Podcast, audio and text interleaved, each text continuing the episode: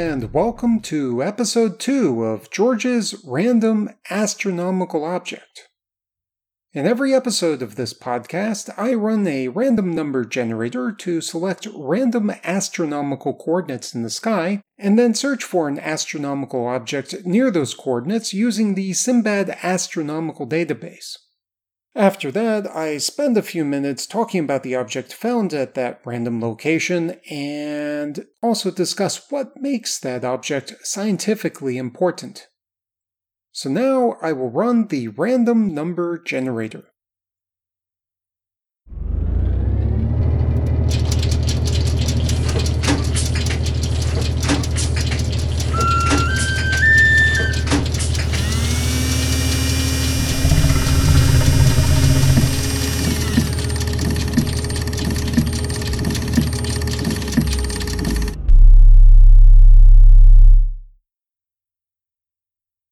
For this episode, the random number generator has returned the coordinates of 10 hours, 24 minutes, 36.8 seconds right ascension, and negative 19 degrees, 5 minutes, 33 seconds declination.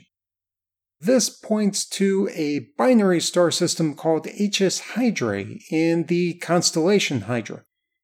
Now, at first, Binary star systems may sound really exciting, and some people may think of the planet Tatooine in the Star Wars series, which had two suns. However, binary star systems are actually more common than they seem to be in science fiction, which sounds strange because you would think that science fiction authors would want to make things more exciting by showing more binary star systems. But in any case, binary star systems are all over the place. And in fact, the Alpha Centauri system, which is the closest star system to Earth, is a triple star system.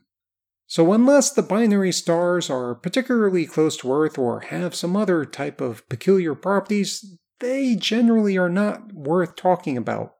However, since I am talking about this binary star system, it has to be interesting for some reason. Now, HS Hydrae is a case where the orbits of the stars are arranged in such a way that, as seen from Earth, they eclipse each other. This causes the brightness of the binary star system to change over time. Situations like this are very useful generally, as the orientation of these stars in their orbits around each other is known instantaneously. This along with distance measurements to the stars and measurements of the velocities of these stars in their orbits around each other, as determined from Doppler shifting, can be used to accurately measure the masses of the stars themselves. However, many binary stars are, in fact, eclipsing binary systems, and this is even a method for identifying exoplanets these days. So the fact that HS Hydrae is yet another eclipsing binary system just doesn't seem all that interesting. Now, HS Hydrae has a relatively short orbital period of 1.56 days, which makes it sound like these stars are really close to each other and orbiting each other very fast. But since we know it is possible to find binary stars with orbital periods as short as just a few hours, the orbital period of HS Hydrae just doesn't seem very interesting. So, what makes HS Hydrae so interesting? What makes it so interesting that I can devote an entire episode of a podcast to it? Well, it seems like the axis of the orbits of the two stars and HS Hydrae is precessing. Normally, the axis of a rotating object in space, or the axis of two objects orbiting each other in space, will always point in one direction because of a phenomena called angular momentum. However, external forces can cause the axis of rotation of a single object or the axis of the orbit of two objects to move, which is called precession. So, for example, the Earth's axis of rotation is precessing in the way that the position of the north celestial pole loops through a circular path in the sky once every 26,000 years. Right now, The Earth's North Pole points at Polaris, but about 5,000 years ago, the Earth's North Pole pointed at Thuban in the constellation Draco, and in 12,000 years from now, it will be pointing at Vega in the constellation Lyra. Back to HS Hydrae. The axis of the orbits of the two stars in the star system also appear to be precessing as identified by, and please forgive me if I mispronounce these names, Peter Zasche and Anton Paschke in a paper published in 2012. The variations in the brightness of HS Hydrae have, well, varied over time, if that makes sense. Observations from 1975 showed that when these stars eclipsed each other, the brightnesses varied by about half a magnitude. In 30 years, this decreased to less than 0.1 magnitudes.